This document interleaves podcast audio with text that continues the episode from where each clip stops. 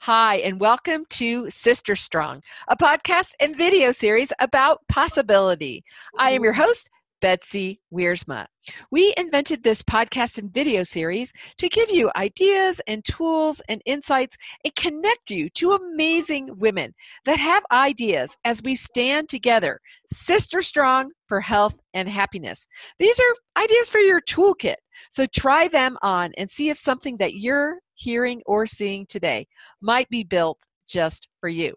Our very special guest today is Christy Belz. She is an author, she's a speaker, she's a counselor, she's a visionary. She runs TEDx Cherry Creek Women here in Colorado. She's just always on fire for good. Christy, welcome to the show. Thank you, Betsy. Good to see you. Thanks for having me. Gosh, we, I always want to see you, as you know, and I always spend time in your classes and in your work. But today I just wanted to grab a little bit of time for you to share some things with the world because a lot of people now really are going through um, circumstances that they never, ever, any of us, could have dreamed about. And we need some tools, and you have the toolkit. So, you tell everybody a little bit about you and your background so they get a context? And then I want to dive into some really helpful things to think about. Wonderful, thank you. Yeah, I would love to share. So, my background um, is in business. My degrees are in social work, and my practice now is as a coach and a consultant. So, I do extensive leadership development work with uh, primarily C suite women, women entrepreneurs, and women that are out to light the world on fire like you.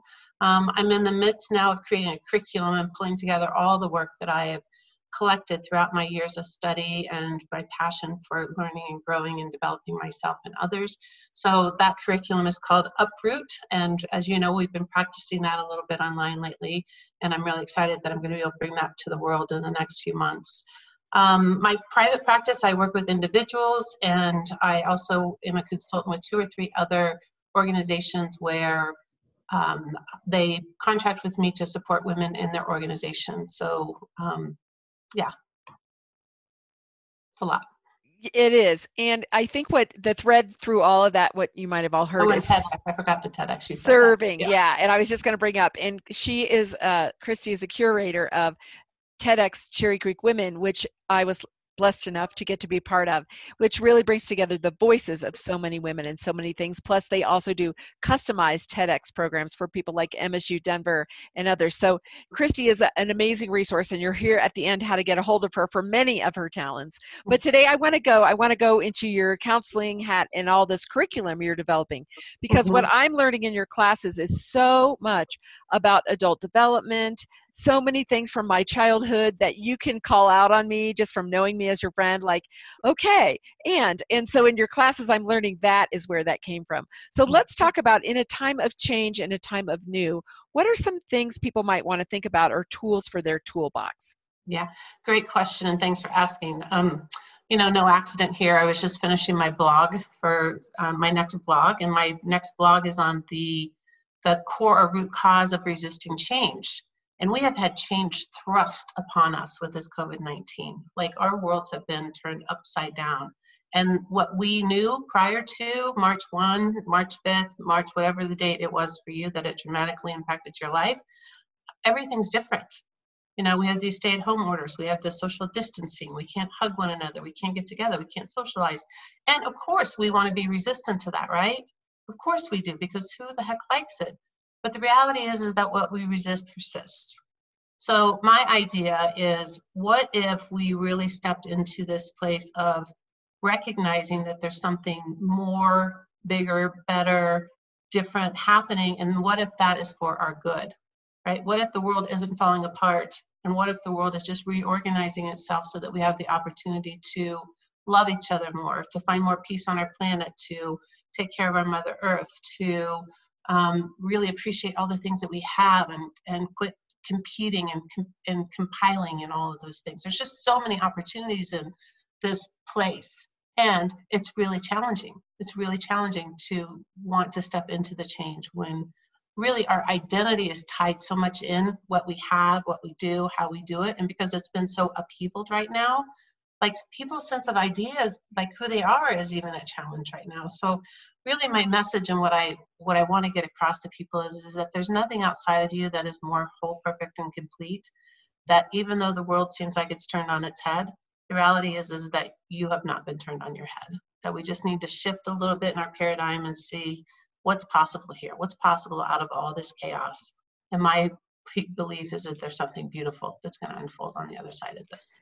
Yeah, it's so interesting that you say that because I have watched so many success stories of people in the Camp Experience Network, 5,000 women. So I'm very intimately involved with many people in their businesses. And uh, my good example I have permission to share is my yoga instructor, Lisa Wolf, for about three years has been saying, I should really do online yoga classes, right? She was shooting on herself.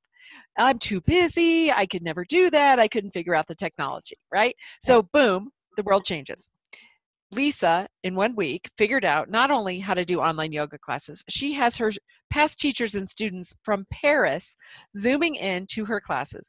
She is serving more people that are actually paying a reasonable fee for online classes. So it's building her business while her business is closed by the government. Um, right. Um, and she has got such a great self esteem by being able to figure it out. I mean, just as a person, she has grown so much because she had told herself a story that it was hard and she couldn't do it. Uh-huh. She did it. It was maybe hard, but she figured it out and now she's thriving with it. And yeah. so I really see that in this, um, in the midst of different, which I'm not giving it power, I'm calling it different, right? Um, that not necessarily it's bad because so many people are having a moment for that in breath to innovate and to have some creativity come through. Mm-hmm. And even the downtime, you know, one of my techniques I use in my class is the power to, or the permission to pause. You know, prior to this time in our history, I I barely had time to pause. You're you know me, Betsy. I know you. I mean, we are go getters. We're going 90 for nothing from the time our feet hit the ground to the time our heads hit the pillow you know we're doing and uh, rocking and you know all of that and i literally had to give myself permission to pause a couple years ago where i gave myself that place to say it's me time and i really have honed in on that but i had to make that a priority in my life. And now what is possible is is that i have a place to pause. And one of the favorite things i've read or seen over the, the last few um, weeks is somebody said wouldn't it be wonderful if we evaluated how we wanted to be post this um, pandemic? And we chose what we're going to take forward versus just thinking that we're going to step back into the life that we were living before. I love the idea of that power of creation creation with the future like what am i going to take with me? I don't want to take all of that crazy phonetic i am with you. I i behind me. I was just saying when i was walking with my husband my curiosity is how many people that got a taste of real life, of interacting with their children, of taking a walk, of being with their pet, of me doing art. Um, how many people that got a taste of this life are willing to sacrifice it all again for it, right?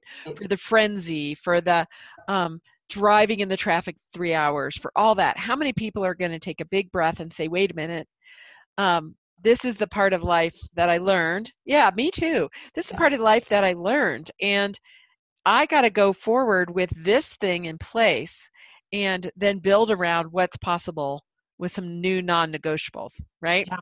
Um, because I, even though we work hard, I'd say you and I both have in common though. We we have good friends we have support we have uh-huh. um, we take time to go take care of personal things for ourselves and uh-huh. Um, uh-huh. so we work hard and play hard but i'm wondering how many of all of us will have a difference in who we choose to be um, on the other side of this right and i think it's a really good point and you know i think i always have to acknowledge my privilege that i'm really at choice about a lot of things and as a social worker i'm very aware that not everybody is always at choice you know, part of what I teach is Maslow's hierarchy of need. And there are a lot of people living in basic survival right now and trying to figure out how to get to the next level.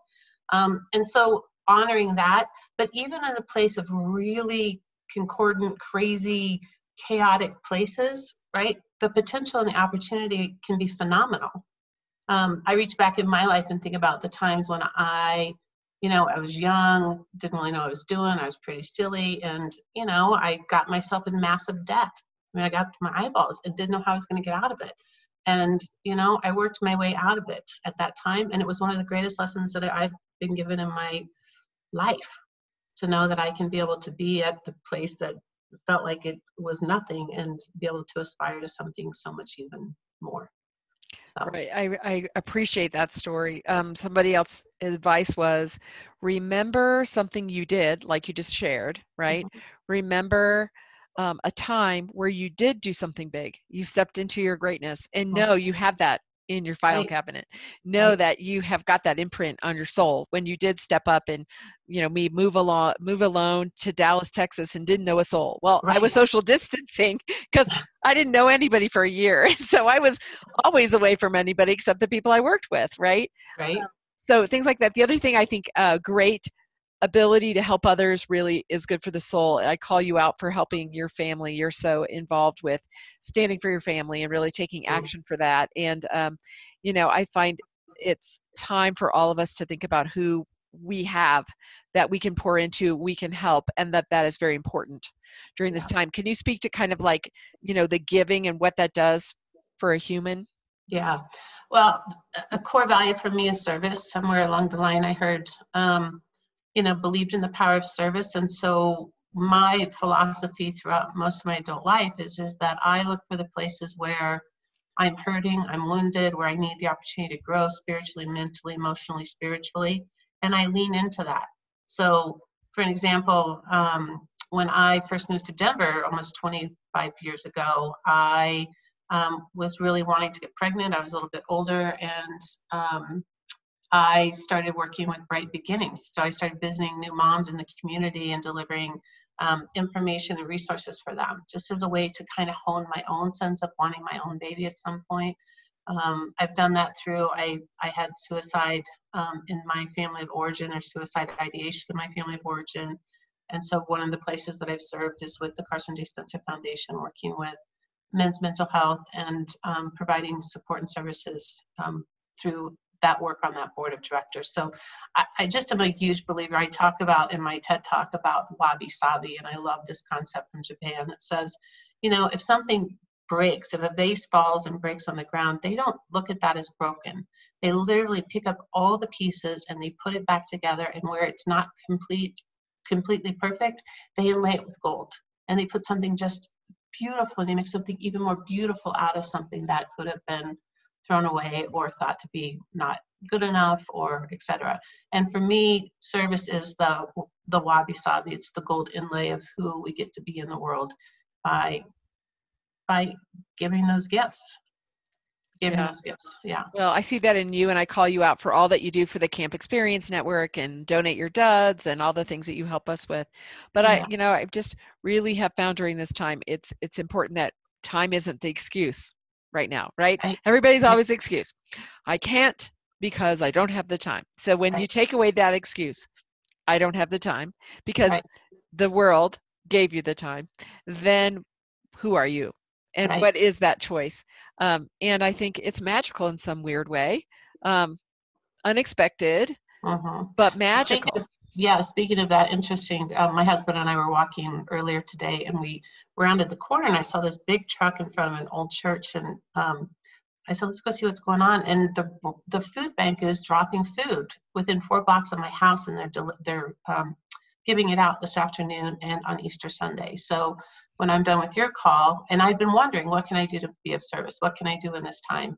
You know, my house is kind of in order now. My kids are kind of all sorted out. For my husband's working, I'm working, but I'm like that idea of service right now because there's so much need in the world to serve, and those of us that have the capacity um, to do it, you know, serve, serve. It's the biggest, most incredible source of.